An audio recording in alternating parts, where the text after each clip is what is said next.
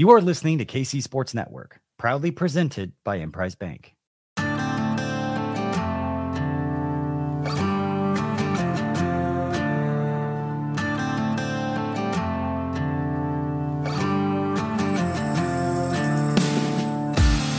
Coming up, the latest episode of Three Mall.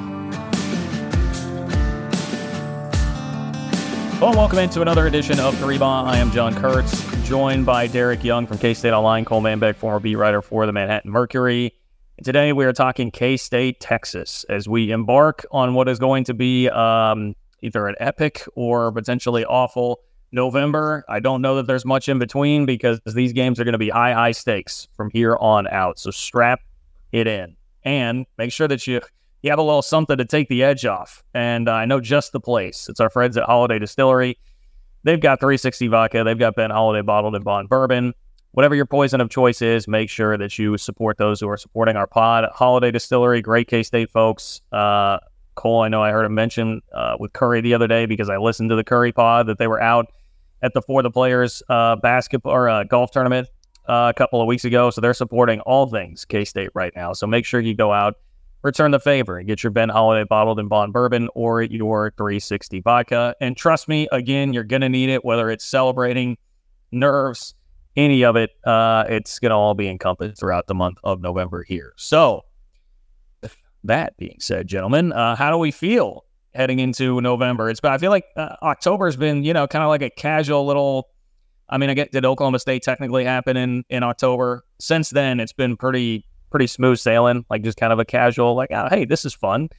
Uh, and now, now things change. Going to Austin, you've got Iowa State at home still left on the schedule. You have to go to Lawrence. Uh, no offense to Baylor, but I'm not going to include that game. I think in in those categories, it's getting it's getting real. Uh, it's getting real, as the kids would say. Yeah, I mean, and you have to stack on. You have the Patrick Ngongba decision that's also going to take place on Saturday, uh, the same day that Kansas State faces Texas. USC and hoops game coming up Monday. You play USC uh, that following Monday. So it's, you know, it. I, I, feel like you could have. I don't know if there's an in between. Like you could get an in between. What if you lose to Texas but get Ngongba and beat USC? Like you can get an in between there. I feel uh, anxious.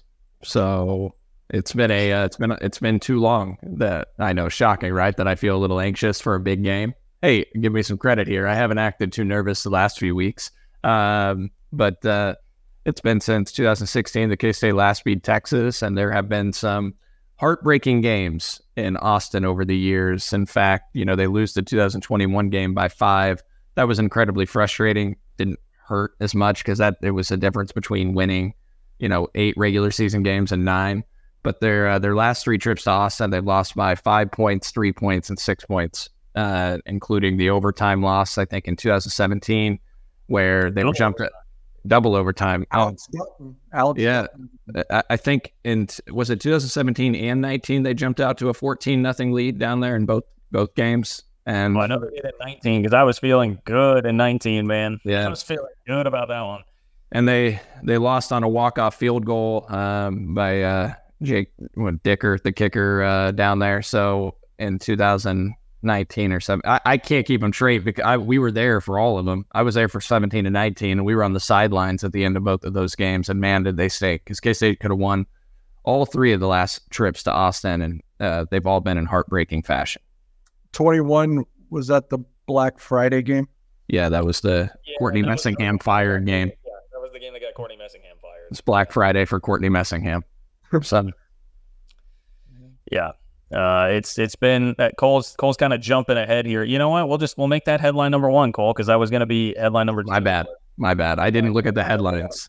Headline number one is just that this has been this has been a a real tough series for K State the last six years not just losing to Texas, but it's been for the most part losing these excruciatingly close games. Sans 2020, uh, COVID year when K State was having all sorts of problems, Texas completely outclassed them. But outside of that, man, I mean, 2022, like last year, I, I K State plays the wrong quarterback, almost wins the game in a pretty furious comeback. It Courtney Messingham and the play calling in a game that again K State probably should have won. In uh, in 2021. It was a game good enough to get to change an offensive coordinator, which was probably for the best in in the long term. Blew an early lead in 2019. Another wrong quarterback game in 2018. 20 the 2018 game, guys. If we want to remember things uh, fondly here, the 2018 game is what eventually spurned on Bill Snyder yelling at me and telling me to write what the hell I want to write.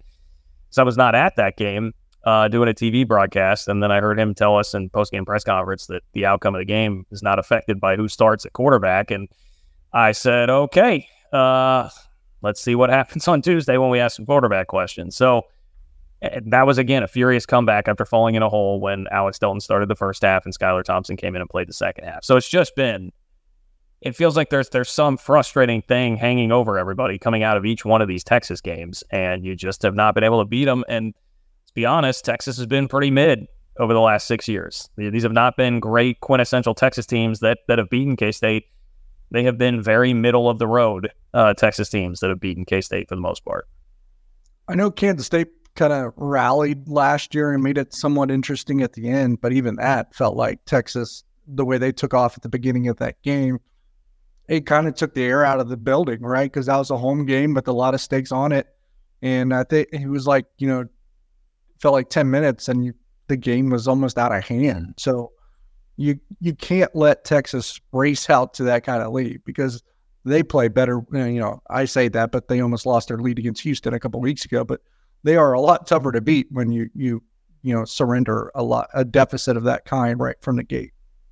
It was it was 14 to 10 last year after the uh, first two drives for both teams, and then Texas completely took control. I mean, Texas went down the field first three drives, scored touchdowns on all three of their drives, and they made it look easy. And you know, then they had a fumble that kept K State in the game, but K State had a turnover on downs. K State goes into halftime down 31 to 10. Texas scores 31 points in the first half, only stopped once. So 31 points on five, six drives. I mean, they K State couldn't stop them. Bijan Robinson ran for over 200 yards last year. Texas ran for seven yards a carry, 270 yards on the ground. Uh, they were, you know, their running game. Uh, Bijan was elite, clearly, and they had Quinn Ewers in that game. John, I, I, you're not going to let that quarterback thing go, are you? You know, I was just looking up the uh, the Adrian Martinez box score again, and I'm like, you know, he played pretty darn well in that game. I I, I still think uh, I don't know if there would have been a, a big difference. So I think that I I say yeah I I to admitting it after after the fact last year too. So let's not let's not play total revisionist history there. I think they scored 24 points. All right yeah. 27, 27, right, 27 against against one of the best defenses in the league. Yeah. Here here's my thing. Um the way Will Howard went last year, he's probably your your best choice for that game. I think we can probably reasonably come to that conclusion. I'm not sure the outcome changes a whole bunch because I think Texas, if they're pushed a little bit more, they're going to score a little bit more in that game. They were able to take the foot off the gas a bit like Cole said, they scored 31 in the first half. Uh, yeah, they only, were the issue. They only got a field goal in the second half. K State has the ball with two and a half minutes left with a chance to tie at the end of the game. I just, you know, I'm looking at Adrian 24 at 36, 329 yards, two TDs, one pick, 9.1 yards per pass. The game script kind of went into that too. You get down big, you got to throw big. Right. Yeah. I mean, the, the, the interception was incredibly costly. So, yeah. And Texas did that to everyone last year. I think that was just the way that they chose to win. And in some cases, it helped them lose. They lost to Texas Tech this way, but they would get out to those leads and just, you know, blast, dominate people in the first half and then coast in the second half. The fourth quarter stats for Texas were abysmal last year, right? Wasn't it like they had one of the worst offenses in the country in the fourth quarter of games? They, if they weren't up significant, they would lose so many games in the fourth quarter, which is why, to me, guys, looking at the actual matchup on Saturday, one of the biggest things, and we talked about it, DYU and I did earlier this week, is getting off to a good start. Steve Sarkisian, known good play caller. He's going to come out, script things up, and look what they did last year. First three drives, three touchdowns. They uh, they had their foot on the gas offensively. They're going to try to do the same. Now it's a little bit different with Maalik Murphy at quarterback and not having Quinn Ewers, so that changes things a little bit. Can they be as effective? I will say like you look at Texas against BYU, and I know John, you were over at my house for some of that game, and we had it on the secondary TV that we're watching it. Like the the score thirty five to six, it's really not indicative of Texas didn't play very well offensively in that game. They had two turnover on downs in the red zone. Maalik Murphy had an awful interception. They had a punt return touchdown. Three of Texas's drives, six plays, 26 yards that went for a touchdown, one play, eight yards for a touchdown, three plays, 39 yards for a touchdown. They took advantage of some awful BYU turnovers and uh, had really short fields, and that's how they scored the bulk of their points. That's why I got Kedon Slovis. Yeah, yeah. the four newcomers, man, they're they're they're worse than mid. Yeah, they're not good. They're not good. I mean, BYU's got five wins. Okay, let's you know, let's, let's have a little bit of credit here. But, but they're still a joke. I think they got five wins because the Big 12's kind of a joke. Well, I mean, you don't Well, five games, but we- being we- We, we hyped up we hyped up their Arkansas win, and Arkansas is going to probably fire their head coach now because they're a complete dumpster for their. in the SEC. Yeah, I know. Uh, okay. Well, uh, I might miss the mark a little bit on that. Sorry to our Patreon subscribers. By the way, uh, if you want great insights like that that I gave you a couple of weeks ago, the BYU was pretty good. Uh, you can subscribe to our Patreon at patreon.com slash three Uh, that's where you can get bonus pods and content like that that you, you won't find anywhere else. You won't find anybody else loving up BYU the way I was on uh, Patreon. But in all seriousness, a way to support our pod, patreon.com slash three Get some bonus content. We're planning on doing some uh, a basketball show after the exhibition game, which is coming up tonight as we uh, record this. So make sure you get on over there to patreon.com slash freemod. It's just five bucks a month to support us if you want access to uh, to some of that. And I am trying. I'm trying to get a football guest on for this week too, uh, John, as well to have a pod on there. So I'll keep you guys posted.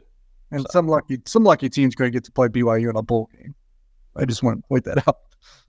Well, maybe I don't know. If you looked at their schedule, actually, that it, it might get a little dicey. it might get a little dicey trying to get them into a bowl game. Um, I digress. Yeah, BYU is not ready for the big time, right? But storyline or headline number one to me this week, it's it's transitioned here into to headline number two. But the biggest prevailing storyline to me was just is K State ready to meet the moment here? You know, it's been a, a great month where they have worked out some kinks. They have dominated some people. The defense, in particular, has come a long way. And now it's time to ratchet it up, man. I mean, you outscore your last three opponents 103 to 10 in the last 10 halves, basically since halftime of the Tech game.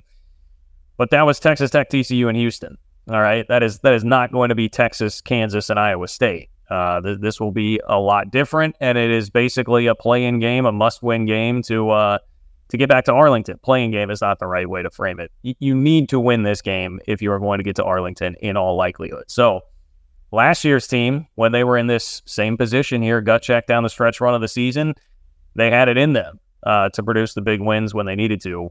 We're about to find out if this team has it too. And I'll be honest, like sitting here on the precipice of it, I, I, I don't know. I don't know that I have like a great feel for. It's been really impressive what they've done the last few weeks, but I don't know that I have a great feel for how they will respond when they're put up against uh, a pretty elite team this week against Texas, and then some really tough teams down the stretch too.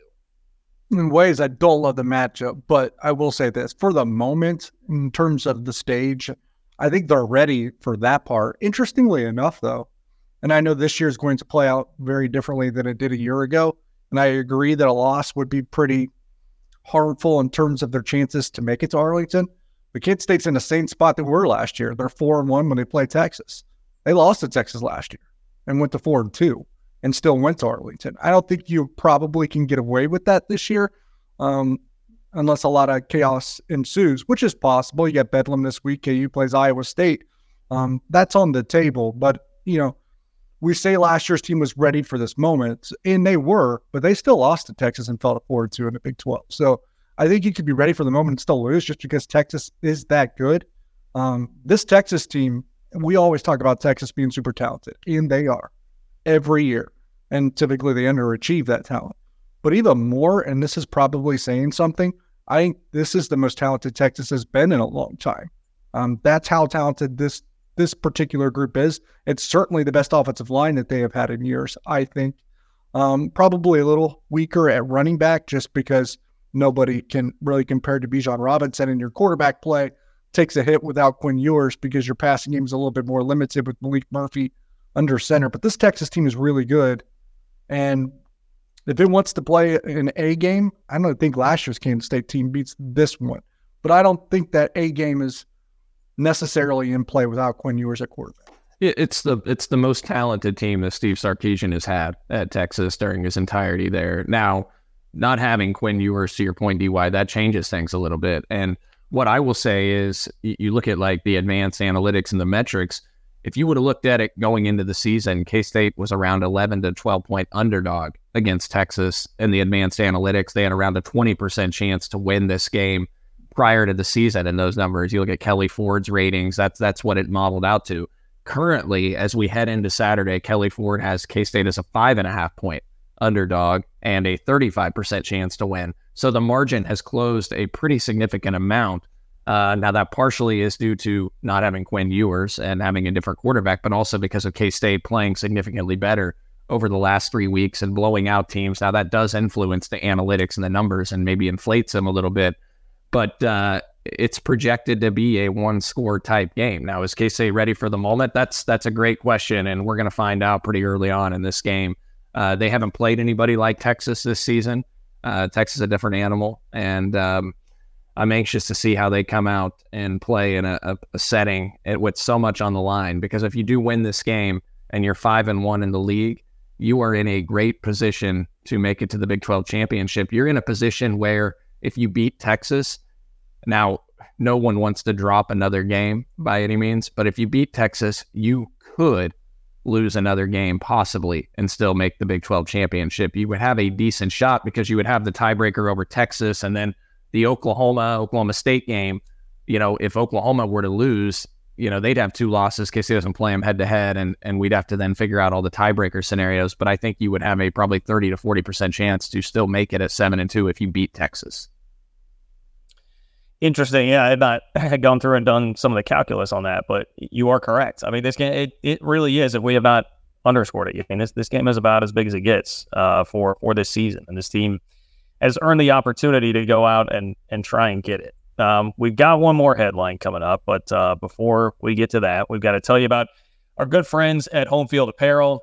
I went back to the Copper Bowl shirt today. I am wearing that. I'm going to take a wild guess and say that what Derek is wearing is not home field apparel today. He is not playing along. So if you're if you're watching on YouTube, not home field apparel that Derek is is watching or uh, wearing rather. But Cole Cole has it on. Thank you, Cole, uh, for popping that up there. Nice uh, Sailor Willie hoodie that he's got. You can get all of that and much more. 40 plus items there. K State Apparel at homefieldapparel.com.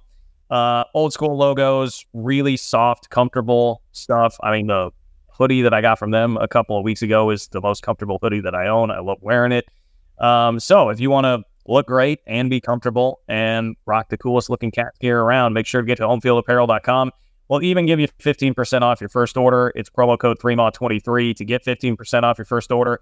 And if you want to venture out, you can check out 100 plus other schools that they have on there too, with uh, lots and lots of cool stuff. Homefieldapparel.com. We are back in just a moment. Thanks for listening to KC Sports Network. Make sure you download our new app. Find it on the App Store or Google Play. Just search KC Sports Network. We're driven by the search for better. But when it comes to hiring, the best way to search for a candidate isn't to search at all. Don't search match with Indeed. Indeed is your matching and hiring platform with over 350 million global monthly visitors, according to Indeed data and a matching engine that helps you find quality candidates fast. Ditch the busy work. Use Indeed for scheduling, screening, and messaging so you can connect with candidates faster. Leveraging over 140 million qualifications and preferences every day, Indeed's matching engine is constantly learning from your preferences, so the more you use Indeed, the better it gets. Join more than 3.5 million businesses worldwide that use Indeed to hire great talent fast. And listeners of this show will get a $75 sponsored job credit to get your jobs more visibility at Indeed.com slash BlueWire. Just go to Indeed.com slash BlueWire right now and support our show by saying that you heard about Indeed on this podcast. That's Indeed.com slash BlueWire. Terms and conditions apply. Need to hire? You need Indeed. So the the final headline here to me, and I know it's been mentioned already here in talking about Texas, is I, I feel like this game will come down to can K State handle Texas in the trenches? Like we know so much of K State's success on offense recently has been about running the football. We still have concerns about a downfield vertical threat in the passing game. So it's going to be can you actually get down and dirty with the Texas team that is as good in the trenches as they have been probably during this six game losing streak? Certainly. I mean, I don't know when you'd have to go back to when Texas actually had some some nastiness to them. You know, I mean, the book on Texas has always been that they're pretty soft. They'll have some skill talent, um, but it's been kind of a country club sort of program. I don't think that's really the case anymore this year. So, are you ready to talking about meeting the moments, meet that moment with the with the big uglies in the trenches? I think that will decide the game. Yeah, and, and I bet that's going to be a pretty even battle because that's really what's got Kansas State Kansas State across the finish line the last three games. But you're right. Texas is nasty. They're tough. They're physical. Like their mentality has took a 180 in terms of those lines of scrimmage. And, and I, I even like their offensive line. I think a little bit better than their defensive line, but their defensive line is really good. Their defense is really good. They have a great formula right now. And, and in ways, it could be even more effective with Maalik Murphy if, if he was more of a runner, but he's not so you don't get that QB run game aspect from him, but you still invite the turnover possibility, which is probably their problem right now. Because Texas, man, they could they have a great offensive line and a great defense, and that's a really good recipe. But now you got a quarterback that kind of, you know, will will cough the ball up. But I think that to me, the the bigger key might be the Kansas State defensive line versus the Texas offensive line. Because if Kansas State were to find a way to win that battle, you can kind of, as long as you tackle well, eliminate the, the Texas run game, at least the explosiveness a little bit. It would have been a great running team if you look at maybe some success rate and stuff like that. They've really largely depended on the explosive play when it comes to the run game, actually. If you eliminate that and you force Maalik Murphy to beat you, who's probably prone to making some pretty big mistakes. He's got a big arm. He's going to make some plays, but I, I think that's the recipe I think Kansas State can um, have a good day, uh, largely dependent on if their defensive line can win that battle or at least make it even. I think it's critical to make Texas drop back and throw the football with a redshirt freshman at quarterback. Again, Maalik Murphy has a big arm. He's not a dual threat quarterback. He is a pocket passer. He was the number 205 player in the country in the on three consensus, the number 12 quarterback in the country coming out of the 2022 recruiting class out of California. He's a good player but he's a redshirt freshman. He threw an atrocious interception against BYU on Saturday. He also had a fumble where he took an awful sack for an 18 yard loss, lost the ball when Texas was about to score as well. So if you can force him, now he's got plenty of skill position talent to throw it to. We all acknowledge that. But if you force him to obvious drop back situations, that's very beneficial for K State's defense. They're going to try to line up and run the ball with Jonathan Brooks. You know, Jonathan Brooks has 923 yards rushing on the season. He's got number six in the country in total rushing yards and uh, 6.4 yards per carry. Now, they haven't gotten much from the other backs. Cedric Baxter, talented freshman, five star kid, they thought he was going to be a star this year. He's got under 300 yards on the season. It's been Jonathan Brooks that they really rely on. As a team, they're at 4.7 yards per carry. You remember against KU, they just lined up and smashed the ball 336 yards rushing in that game. But every other game this season, guys, they've been held to uh, you know right around 156. So their their last three games, 156 yards on the ground, 141 yards on the ground, and then they had 184 on 35 carries against BYU. I mean, it's okay, but it's not completely overwhelming. They've they've been okay running the ball to DY's point, but the prior two games before BYU, they were under four yards per carry. So take away the run because they're going to line up and try to maul you a little bit, and you'd make them drop back into obvious passing situations, and you put that K State defense in third and six, third and eight where K State is number six in the country in third down defense, holding teams to 29% on the season. To me, that's a, a big key to get them in obvious third down passing situations. Yeah, yeah, it definitely will be. And we've got a lot more coming. I mean, Cole, I feel bad. We basically just uh, curtailed a part of your, your segment here. Well, I feel bad because I just changed the topic from talking about the big uglies up front John, to more talking about the overall picture. I mean, you talk about that Texas defensive line. To me, I, maybe I'm jumping the gun here, but I mean, you got a T'Vondre Sweat, six foot four, 362 pound defensive tackle, senior, played in 48 games. Byron Murphy, 6'1, 300 pound defensive tackle who was preseason All Big 12 first team. They're big up front, man, and, and they're good against the run. They're the number one run defense in the Big 12, holding teams to 3.2 yards per carry. They're top 20 in the country. They're holding teams to 98 rushing yards per game on the ground. Going up against a K State rushing attack that has been tremendous over the last four to five weeks.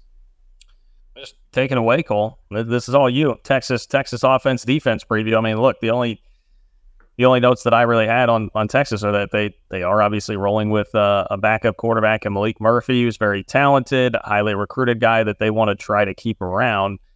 But even d- despite his size, and you might look at him and think, hey, that's a guy they're just going to use like Collin Klein as a battering ram running the ball. That's that's not what it is. Um, and the other thing, Cole, I, I gave you a stat, right? Remember yes, I was going to let you do it. You you read the stat. I've got a stat. Yeah, you you do it. You do it. Okay. I've got a stat. I got to see if I can remember the numbers correctly. I Texas is this is this is your key to the game. Okay, outside of the trenches, which some of this will be decided in the trenches, but in the red zone, Remember that KU game? I think that's the one that stands out to me when I think about this with Texas. Like they were moving the ball with ease between the 20s and they were terrible in the red zone. Texas is 120th in the country in red zone offense this year. And K State's defense is it third call? They're third in the country. It was third yeah, when I looked at it. I Derek's giving me a two. It was third when I looked at it earlier. They are second in touchdown rate in the red zone. I will say that. Yeah, they're they're listed as third. Um, behind, I believe. I believe Texas is second defensively in the red zone. So yippee! But but, but with touchdown rate, which is their emphasis, they're second. Uh, Honestly, good point to make because K State has been excellent offensively in the red zone. So you got a couple of really interesting matchups there uh, when when both teams are in the red zone. And K yeah. State's elite on both sides of the ball in third down.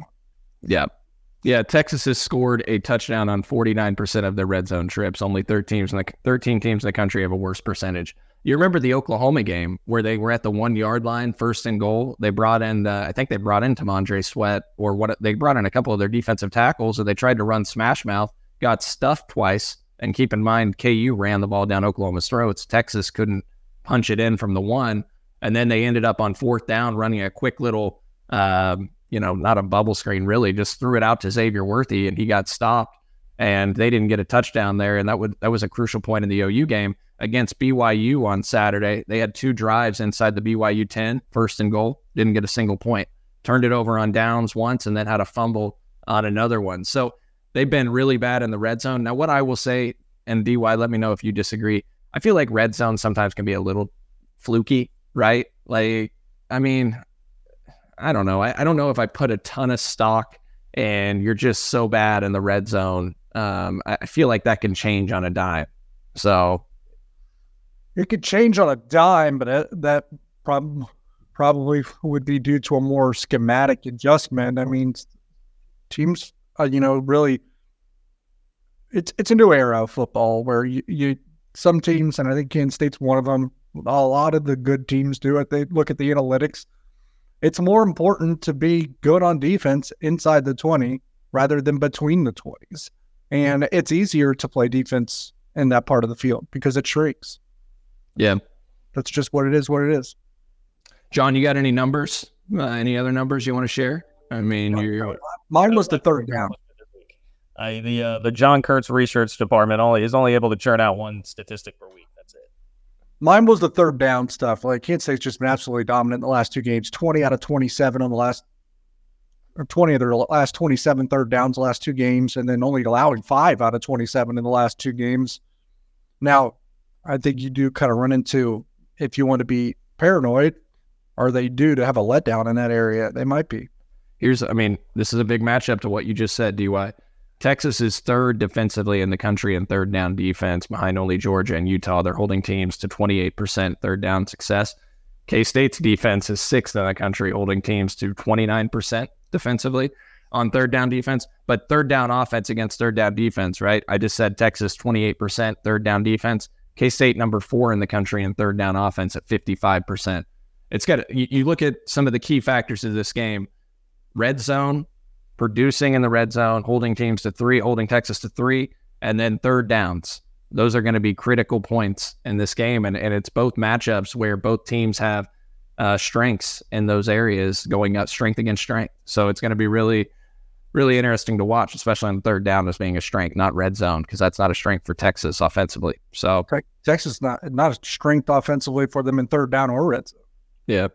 You look at that Texas offense overall, John, 6.4 yards per play. That ranks 18th nationally, third in the Big 12.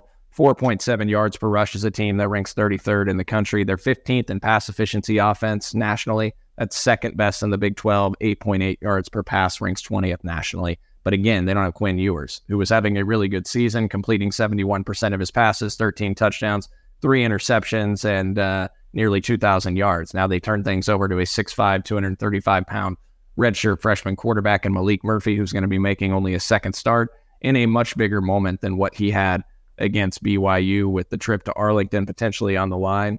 Um, Texas has scored 30 or more points in their first eight games. That's the first time in school history they've done it. And DY, you mentioned their offensive line. John, you mentioned too.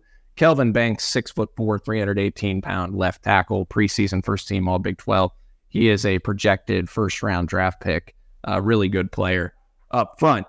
And then um, I already mentioned Jonathan Brooks, 6.4 yards per carry, nearly 1,000 yards on the season. Man, they have some weapons at the skill positions.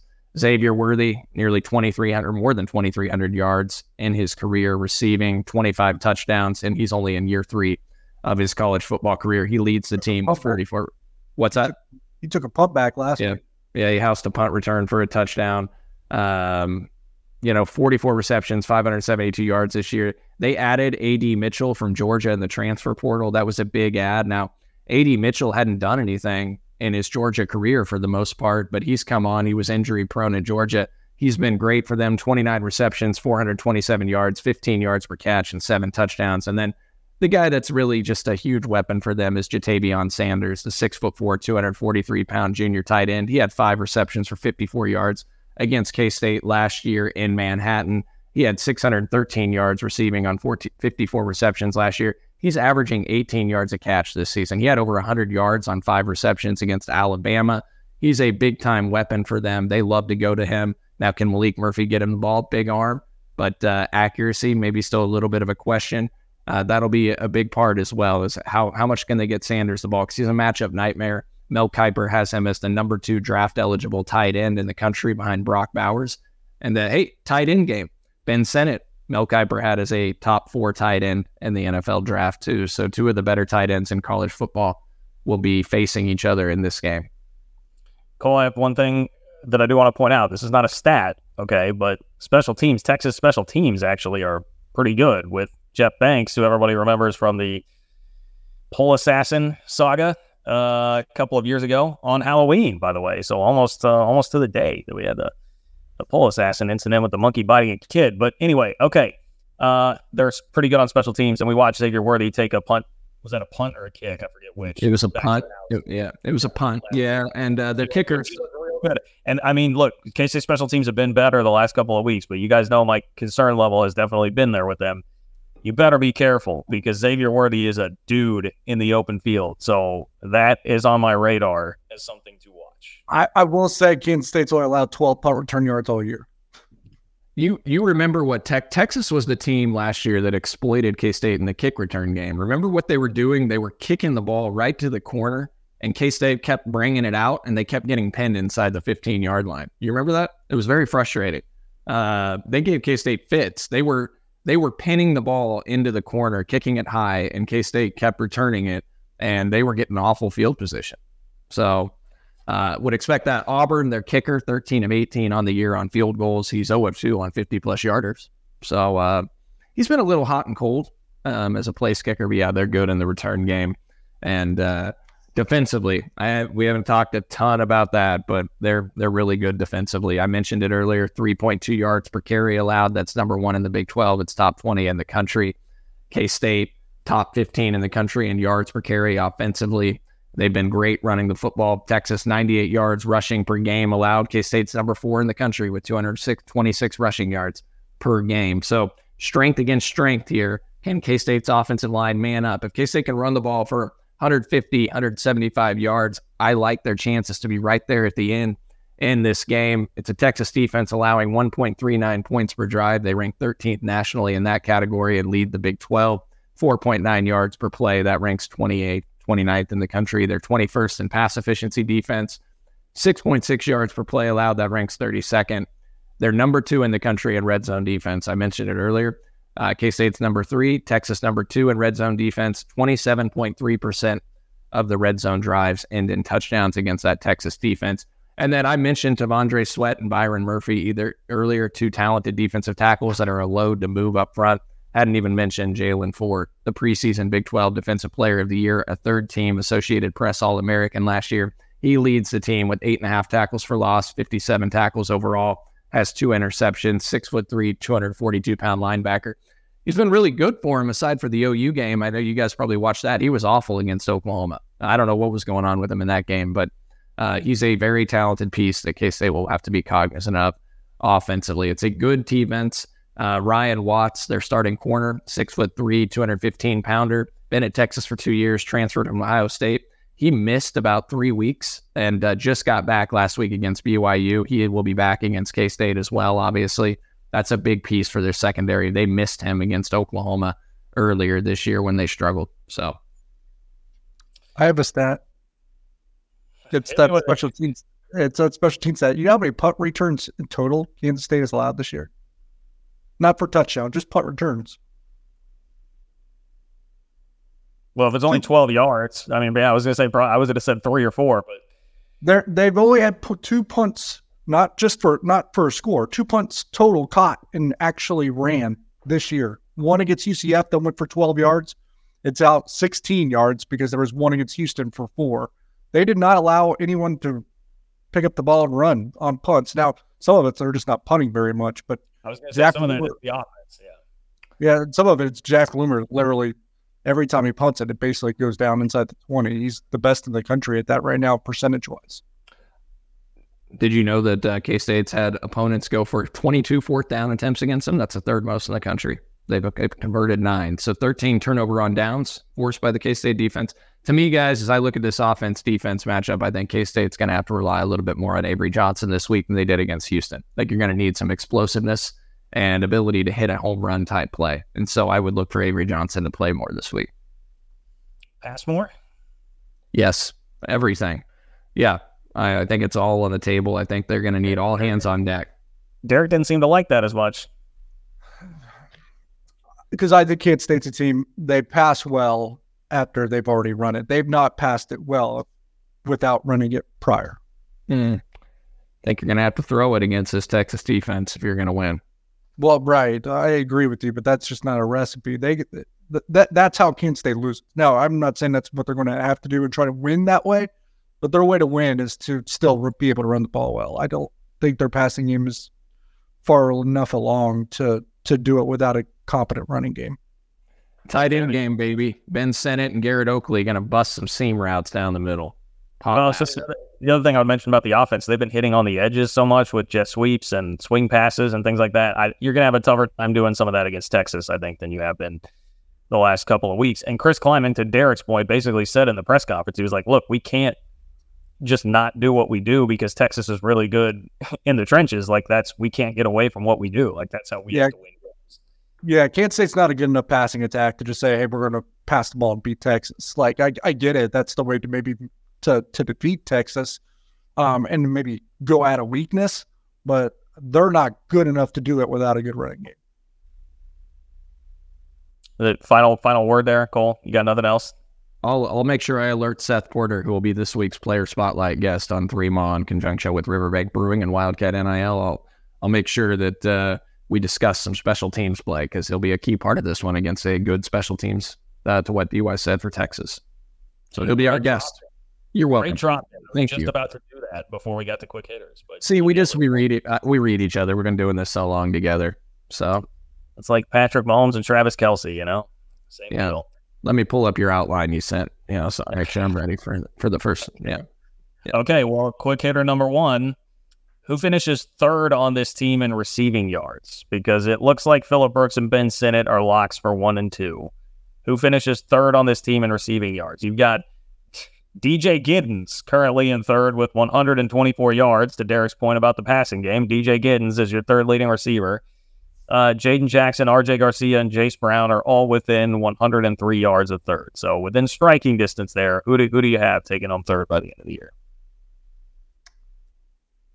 I will stick with DJ Giddens because I think they I don't I think incorporating the running backs is the adjustment to finally play competent passing attack. That's part of it. And I don't trust the QB receiver relationship. I mean, Jaden Jackson has a chance maybe, but I'll I'll go DJ Giddens. I'll uh, I'll take Chase Brown. I think with the uh, the home run ability, I think he'll catch up and uh, just takes a couple uh, forty plus yarders for him to get there. So I'll take the uh, the freshman, even though he didn't do much against Houston. RJ Garcia's got like thirty yards receiving since the opening game against SEMO.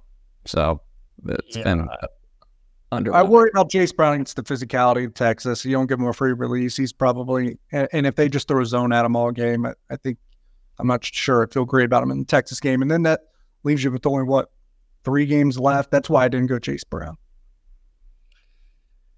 I think DJ Giddens is probably the safest answer, but I, I would go Giddens or Jayce Brown. I don't, Jaden Jackson they're using more, but it seems to be in that kind of jet sweep role. Um, so I think you'll continue to see that. But I, I would feel best probably honestly about DJ Giddens, which is which is a little bit great. I would, and I feel better about Jackson the Brown just because I, I think Jackson probably has a better game against Texas. But we'll see. Okay. Uh, who wins more starts in their college career, Avery Johnson or Arch Manning? You got Arch Manning as the uh, heralded freshman at Texas, Avery Johnson, the heralded freshman at K State. Arch is about to go into the SEC, and he has not yet beat out Maalik Murphy, who Texas I think would, would still like to keep around. So there's there's a lot of factors to consider. Did- Do they have to start for it to be counted as a win, or any game they play in? Good start. Oh, start. Yeah. Starts. I go, I go, I go Avery, and to be honest, it's it's because of the schedule too. Uh, that plays a part Well, and Avery's already got one as a starter. technically as a starting receiver. That's right. Yeah, I'm giving Avery one already. Oh, Yeah, boy, shut up, John. No, no, you left the loophole. So, uh, so the schedule. Avery already playing right now. Arch Manning probably gets two years of games um, if all goes to plan for him. Although I don't know, Uh, there's a lot to play out for him to see if he is going to be a first round type pick. Give me even the pedigree. I don't know. Um, I'll, I'll take Avery. But yeah, schedule does play a part there going to the SEC. So, yeah. I think Avery Johnson was criminally underrated by the recruiting services. Um, cough on three. Uh, so uh, I think I think Avery Johnson actually is right up there as one of the top five quarterbacks in that recruiting class. I would go Avery as well. I would, and I mean, it basically is just mainly schedule and and a little bit of congestion at Texas. You know, will he be the starter next year? He probably will be. Uh, I guess the other factor would be Quinn Ewers. I I assume he'll go pro, but anyway, uh, you only get one, fellas. A win at Texas or a win at Kansas. Which are you taking? It's a great question. Yeah, Texas. I'll say Texas. Yeah. You just don't want to give KU that uh, mentality of like, You know, want to give KU that satisfaction a little bit. Obviously, that plays a part, but I don't think you can win the Big 12 without beating Texas, as you alluded to earlier. If you beat Texas and lose to Kansas, there's more of an avenue. I think a lot of K State fans will disagree with us, DY, but I would go with Texas as well. I think they will too, because I don't think that they can just like mentally stomach a loss to Kansas, and that's why they would do it. But for Kansas State's sake, it win over Texas is significantly, in my opinion, more important in this given year. It is because it also, if the Big 12 championship is your goal, it's more meaningful. Now, you could make an argument that KU's only got two losses in the league, and if they beat K State, they'd have the tiebreaker on K State. So that Big Iowa 12 State, that Iowa State game's big this weekend. Yeah, it is. Big 12 perception probably plays a role here too. Yeah. John, what do you think? Well, you're gonna cre- you're gonna get. I mean, here's the two cases. You'll get not only more of a chance to make the Big 12 championship game if it's the Texas game that you win, but you're also your national profile will be elevated for that more than it would be hurt by losing to Kansas. I mean, we just saw Oklahoma lose to Kansas. Like I think nationally, no one's really gonna like bat too much of an eye at that, and it would not matter nearly as much as it would just to all of us personally and locally and all that, right? Like you'd gain a lot of juice, even if we're talking about like recruiting. I, I I don't know. I guess recruiting maybe it gets close, but people would pay attention if you're if you're beating Texas, this Texas team this year based on the the year that they've had. But then obviously, yeah, I mean, look, you you don't have to deal with Texas anymore. You're not recruiting against Texas hardly ever. You are going to be recruiting against Kansas a bunch, and so you know if you're losing a little bit of an edge uh, locally to them, maybe maybe that hurts you some. But I don't know. I'd probably lean Texas. I'd probably lean Texas. It's funny because you pose you posed a question to me like two games into the season, like would you get to a Big 12 championship with losses to Missouri and KU and be able to stomach that? And you know that's technically on the table. So yeah, yeah. You say technically on the table. It is. It's legitimately on the table. And, and to your point, KU's twenty first in the college football playoff. Well, I mean, it's not a loss. It's going to be. It, it, would be. It would be because there's still those. There's still uh, you know those in the Kansas State community that view Kansas as a very, very, very inferior football program, and and, and in ways that, I guess, from a resource standpoint, probably still is. But look what they've done last year and now this year. They're they are not that little downtrodden team that can barely win a game anymore. Yeah. Well, yeah. I mean, not even close. No, I mean they're. Yeah. But but but but perception wise, that's still stuck in some people's heads. I think, and they have to well, Yeah, yeah. For oh, it's yeah, it's beyond time to let that go. Yeah, KU's not a joke, and you know it sucks. I get it, but a loss to them is uh, it's going to come very soon at some point. That that streak is not going to last, you know, forty years. Uh, you know, I thought I took this off. We were talking about this beforehand. I actually didn't. Which game with a newcomer to the Big 12 do you most want on K State's Big 12 schedule next year? We're supposed to get that released today, uh, as we record here on Wednesday morning. Uh, I'm gonna, I'm gonna just, I, I, want Coach Prime in Manhattan. Bring, bring Coach Prime to MHK. We can get the link up with with Tang and and Prime again. They already had round one of that in Boulder. You do round two of it in Manhattan. Give me, give me Coach Prime. I'll take, I'll, I'll, take Prime too, Dy. I'll jump you here, and uh, I'll take that because I think the TV ratings. Uh, I'll it'll be interesting in year two. Will will the ratings be as high? Will the hype be as high? But still, the, it depends upon how Colorado starts next year. If they they're better and improved and get off to a better start, I'd take Deion Sanders in Manhattan with a secondary pick of Utah. Love to take out the Utes. Yeah, I, I think those are the two answers. Colorado, Utah. I think that that that brings the most juice. Let me just say though, guys, and it'll be on K State's schedule because Gene Taylor has said they're going to keep Arizona as a non-con. Arizona is a tricky non-con game. Arizona's improving. Jedd Fisch has that program going in the right direction. They have a very talented quarterback in Noah Fafota. Uh, I might have mispronounced that, but they they have good, yeah, they have good offensive players, and so I think Arizona's on the uprise. They're definitely on the come up. Uh, lead pipe block of the week. I cannot give you accurate standings because Cole did not respond to my text last night asking if he hit his lock last week. So, oh gosh, I didn't. I, I, I didn't. I picked um. Uh, what was it that I picked? Oh, I picked Kentucky um, against Tennessee as like plus four, and they lost by what ten? They they were within three at one point in the fourth quarter. Um, I, I guess.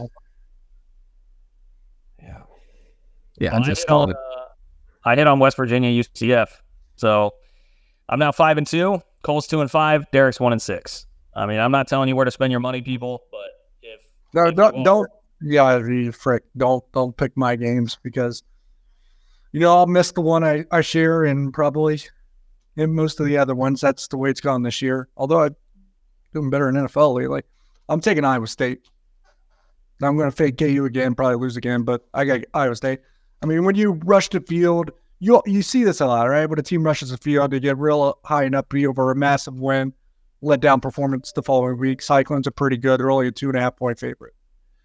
Yeah, it's um it's a tough spot for KU and Iowa State's good at home, and they're really good at night. Right, that's going to be a hyped up atmosphere with a ranked team coming in. I, I can't remember they have an they have an elite record against ranked opponents coming in night kicks and stuff like that. I'm sure Iowa State will be blacking it out except so, when the Cats got there last year and won ten to nine and a nail biter. That's that's right. that's right. Um, I'm going to take Toledo Tuesday night uh, minus 14 and a half and uh, Maction. That was my pick. I'm sorry we didn't do record in time to get that out there, but they won by 18. You would respond to a text. I could believe that, but you didn't even respond to a text about last week's lock, so I can't let that slide. I'm sorry. I'm sorry. I, I, I say it's an automatic loss for Cole this week since he did not well, I was prepping notes for Texas for all of our listeners. I'm sorry I wasn't able to adequately respond in time. I was also prepping out my Seth Porter interview that will drop uh, this week as well. I'll take Oklahoma State plus six in Bedlam against Oklahoma. I don't think Oklahoma is very good. Well, I should say not very good. I think Oklahoma is overrated. And um, I, I, think Oklahoma State playing significantly better. They have the nation's leading rusher in Ollie Gordon, who saw that coming. I I, th- I know Oklahoma State has struggled in this matchup historically, but I, I just don't buy into OU. I think OU can drop a second game. I'll take the six points in a rivalry. I don't disagree. I'd rather it be seven, but I don't disagree. I'm going to buy a point and I'm going to change the line to one minus 135 to seven. John, thank you. Cole, you're, you're really you're really forgetting about one very important overriding factor here, and that is this is Mike Gundy playing Oklahoma. I just said they've struggled historically against them. Mike he did. Gundy playing Oklahoma, dude. I Hey, we we buried we buried Mike not Gundy. We My Gundy's not playing. yeah, we buried Mike Gundy earlier in the year, and clearly that guy rises from the dead every time you start to like bury him. He figures out a way.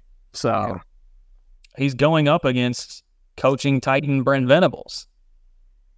yeah, man, what an idiot that guy is. So it's uh Here, here's Well, the, me- I, I- I've said this on another show. What is mind numbing about that that game? I'm just going to put in my observation here. And I had Oklahoma, so this pissed me off a little bit.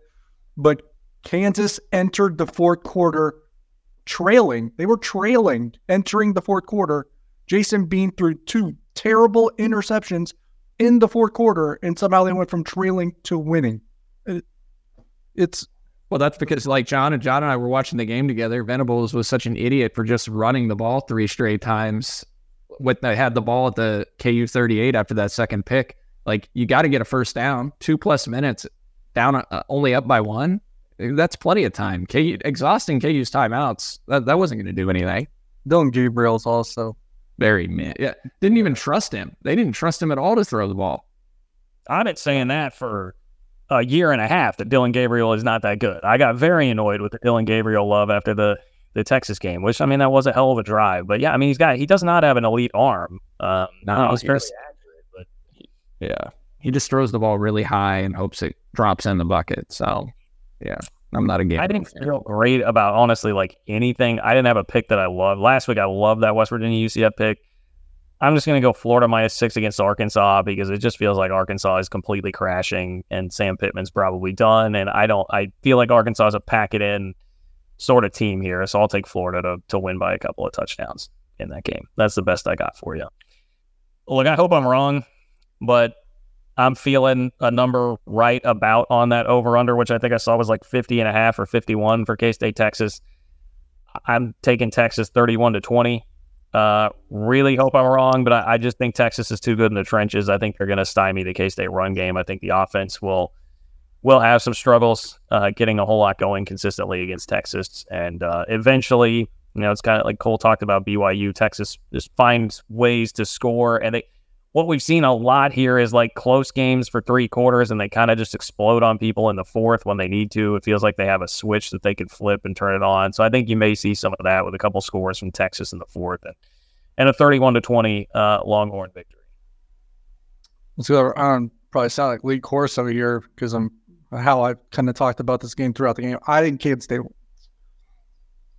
before the year. I when we did our game by game predictions, I you know said that Kansas State always wins a game. They probably are a big underdog too, and that's not just Kansas State. That's Chris Klein's coaching career as well. Every year at K State, typically it's Oklahoma. Oklahoma's not on the schedule this year, and then while at North Dakota State, he did that as well. He hasn't really gotten that game or opportunity this year, and this is probably the lone one. And I think they get it for that reason.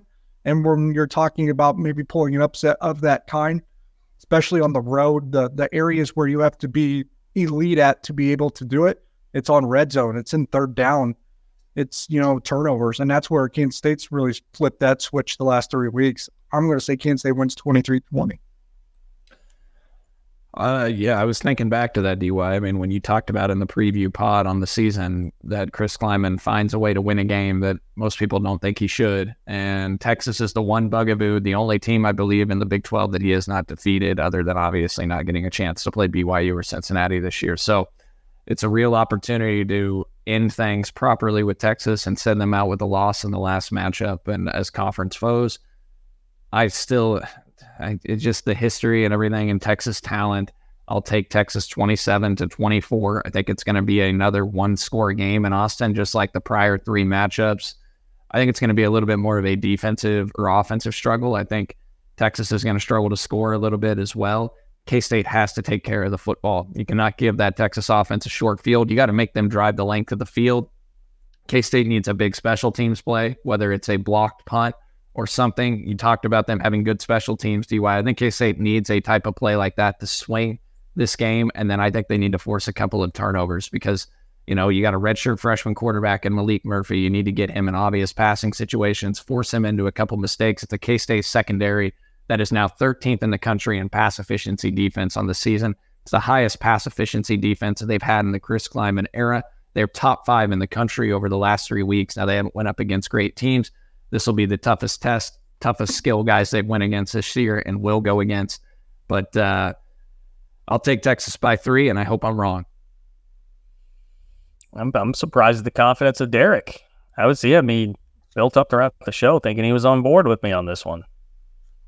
Yeah, I, they, this is the, the the ultimate Chris Klieman win. He gets one every year. If he didn't get this, he didn't really get one this year. So, yeah, it'd be like this in the Oklahoma State game, or your two like Chris Klieman specials, right? There's one game that is just a complete dud, and then one game that's like a rise up and, and beat somebody that you think they should. Yeah. Yeah. Yep. Yep. And shout out to Jerry Hamilton and uh and Bobby Burton over at Inside Texas for wishing an A- Avery Johnson injury. So in that video that went out last night. So shout out to those guys at Inside Texas. You know, Ian Boyd.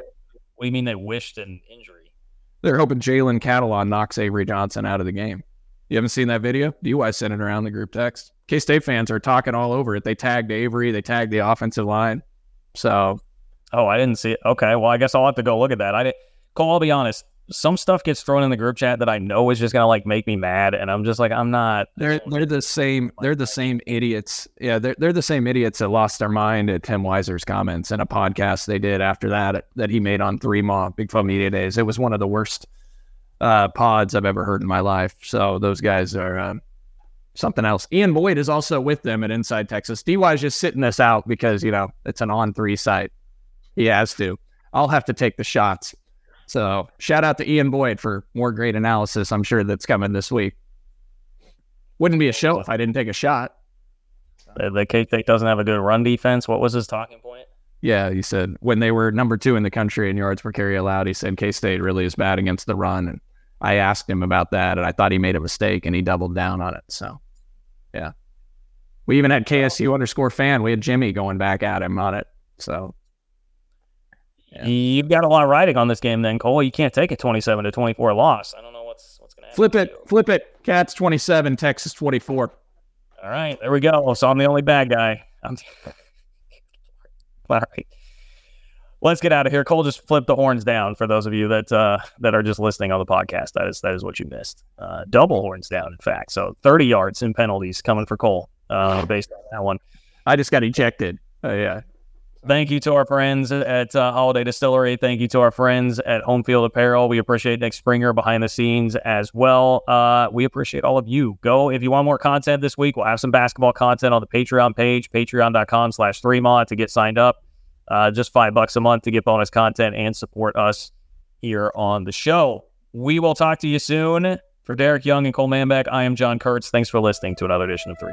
Thank you for listening to KC Sports Network. We appreciate your support. Don't forget to hit that follow button and leave us a review if you like what you heard. You can find all six of our channels covering the Chiefs, Royals, Sporting KC, and the KC Current, plus KU, K State, or Mizzou by searching KCSN wherever you listen to podcasts. We're also on YouTube. Entertain, educate, inform. KC Sports Network.